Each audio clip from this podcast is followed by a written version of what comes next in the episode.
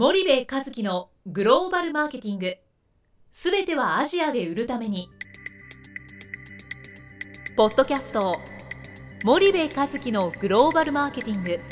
すべてはアジアで売るためには過去10年間で1000社以上の海外展開の支援を行った森部和樹がグローバルマーケティングを分かりやすく解説します。グローバルマーケティングとは世界のニーズに応えて利益を上げること。アジアで売るためにはものづくりプラスグローバルマーケティングを武器とした戦略を持たなければなりません。日本には素晴らしい企業が多く存在します。その企業とともにアジア市場を目指したい。再びジャパンアズナンバーワンと呼ばれる時代を作りたい森部一樹はそんな思いを持ちながらこの番組を皆様にお届けいたしますこんにちはナビゲーターの東忠夫ですこんにちは、スパイダーの森部です。じゃあ森部さん今日はどういったお話をしていきましょうか？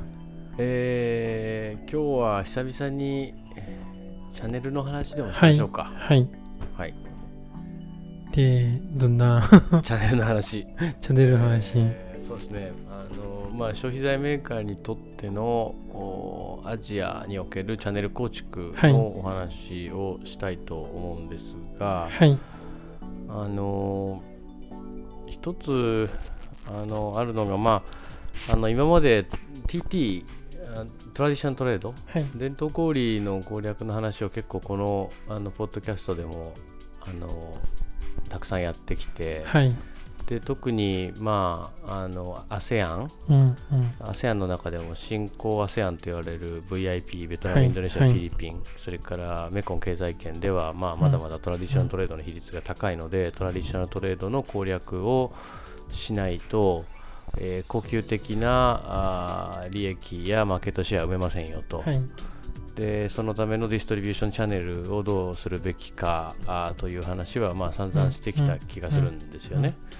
で一方でその先進 ASEAN である SMT シンガポールマレーシアタイや、はい。まあ、中国うん。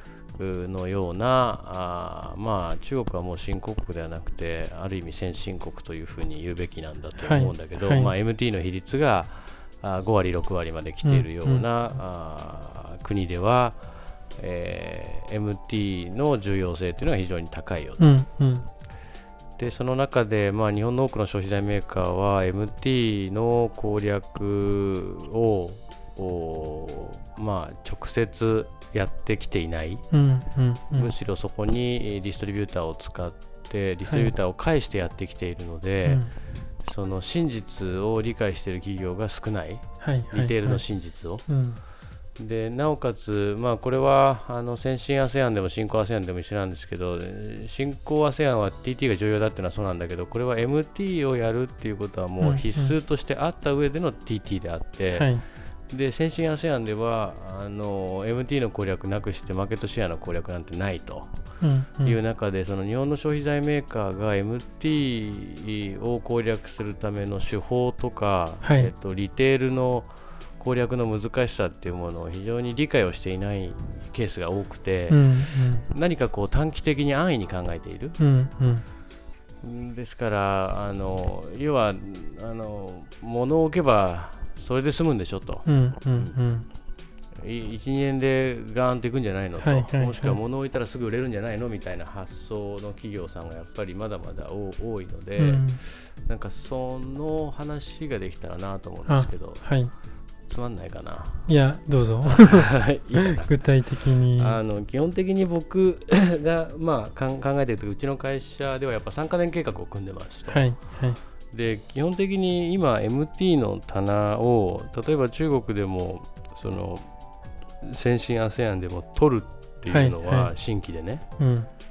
あの基本的に大前提として難しいっていうことはい。とお金がかかるっていうことが一つ、で小売りとバイヤーさんのところにあってもあのなんだろうもうあしらわれておしまいだから、うん日本から来たとか品質がいいとか、もうそんなことどうでもいいみたいな、はいはいはい。そういう発想を持ってない人たちとやりやり取りをするっていう、で MT もその輸入品棚とえー一般棚っていうのがうん。まあ当然あって、うん。で輸入品棚だったらもういくらでも置いていいよと、はい。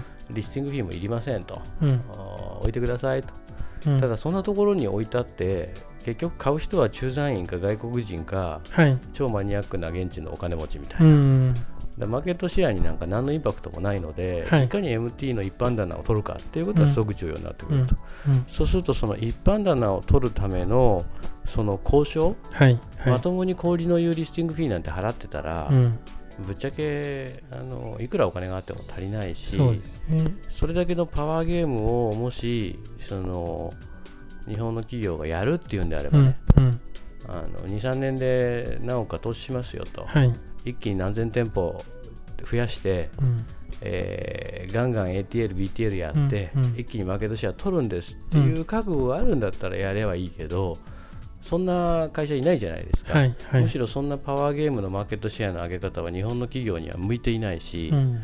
そのパワーゲームに合った魔尺の商品を日本企業は持っていないわけです、ねはい。はい。はい。基本的には日本国内市場で鍛えられてきた製品なので、それがそのまま現地に持っていって通用するかっていうとかなり難しいうん。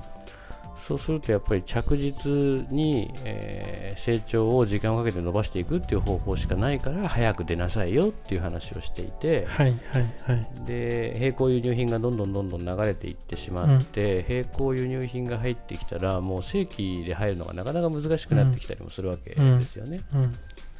うん。でそうするとやっぱり3年ぐらいはまあかかるうん。うん。最初の1年でどう棚を取るかはい。そして次の1年でどうお成長の兆しを見せるかはい。はい。そして3年目でどう実績を作るか、うん。で4年5年6年目でどうやって今までのこう投資を回収して本当の利益を出していくかっていう、うんうんまあ、そういうチャレンジなわけですよね。はい。はい。で日本でもかつてそうしてきてるわけでうん。特にその中国なんて大きな市場を取ろうと思ったらやっぱ5年10年で戦略をこう見ていかないといけうん。ない、うん。うん。で今あの中国で成功しているような日本の消費財メーカーもそれを10年やってきてるわけじゃないですかはい。7年間タンクロしませんみたいなうん。うん。でその中でようやくタンクロをしてきていて、はい。なんかそこを少しこう安易に考えている企業がまあ多いんじゃないかなってはい。いうはい。は気はすごくい。なるほど。しますと。うん。その森部さんが言う、その愛に考えるっていうのは、なんか感覚的でいいんですけど、どんな感じ？いや日本でも売れてるしそこそこ、置けば売れるでしょと。はい。はい。で置くための人脈もルートもチャンネルもないから、うん。とりあえず置いてよと。でもそんな定価のリスティングフィー払えないよ、うん。である程度抑えてうん。でリスティングフィー払うんだから置いたら瞬間的に売れるっはい。はい。はい。ていうまあそういう認識ですよね、うんただそれって、えっと、プロダクトが、まあ、あるじゃないですか、はいでそのプライスっていうものがあって、はい。そのプライスプロダクトとプライスが本当に受け入れられるかどうかっていうことうん。うん。を、うんその具体的かつ詳細に深く分析せずししないまま日本にあるものを、はいまあ売れるだろうという、うん。うん。うん。あある一定度のその仮説で置くわけですよね。はい。でそこには当然、まあ、プレイスっていうのがあるわけで、うんうんプレイスもまあ小売りで取ったと。はい。はい。で最後のまあプロモーションは日本企業は かけないわけじゃないですか基本的にはある一定度のところまでいかないと、うんでそれは企業側のそのおなんだろう状況というかあのジレンマうん。をすごく理解をするんだけど、はい。やっぱり置いた後どれだけ BTL で地道にその商品の認知度を上げていくっていうことをしていかないと、うん。なかなかやっぱり広くあの店舗数が拡大していったり1はい店はいはい。舗の売り上げは上がっていかない、うん。で、えっと、安易にいきなり2000店舗なんかに商品導入して基本買い取りじゃないじゃないですか、うん。そうすると全部返ってきちゃうわけですよ、はい。2000店舗において売れなかったら全部返ってくる。うん。そうすると下から上にはいかないのでいかにトップのリテールを掴んで、はい。そこの限られた数百店舗に商品を並べて、うん。そこでの1店舗あたりの売り上げをまずはい。上げていくっていうことがもう絶対的に必要で、うん。ここにやっぱり1年ぐらいかかるわけですよね、うん。半年1年かかると。はい。でそこでの実績を持って今度は、えー店舗の数カバレッジを上げていく。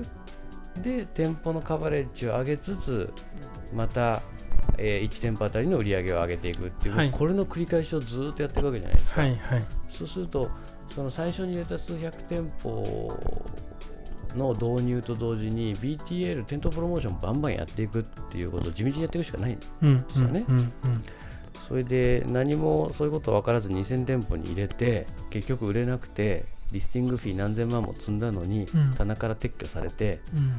えーその後おその売れ売れないから結局なんか大損しましたみたいな消費財メーカー、まあ腐るほどあるわけじゃないですか、はいそんな事例はね、だからそこのスタディが結構その、うん、た足りないというかね、うん。うんわかりました。じゃあちょっと今日は時間が来ましたので、はい。ここまでにしてまた次回ちょっはと引き続きおはい。願いしたいと思います、はい、森部さんありがとうございました、はい、ありがとうございました。本日のポッドキャストはいかがでしたか？番組では森部一樹への質問をお待ちしております。ご質問は podcast アットマーク dergrp.com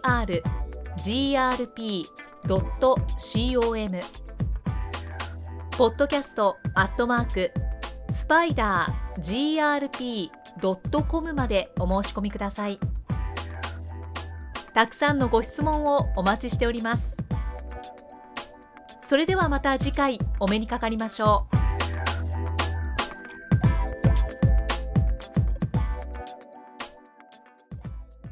森部和樹のグローバルマーケティングこの番組はスパイダーグループの提供によりお送りしました。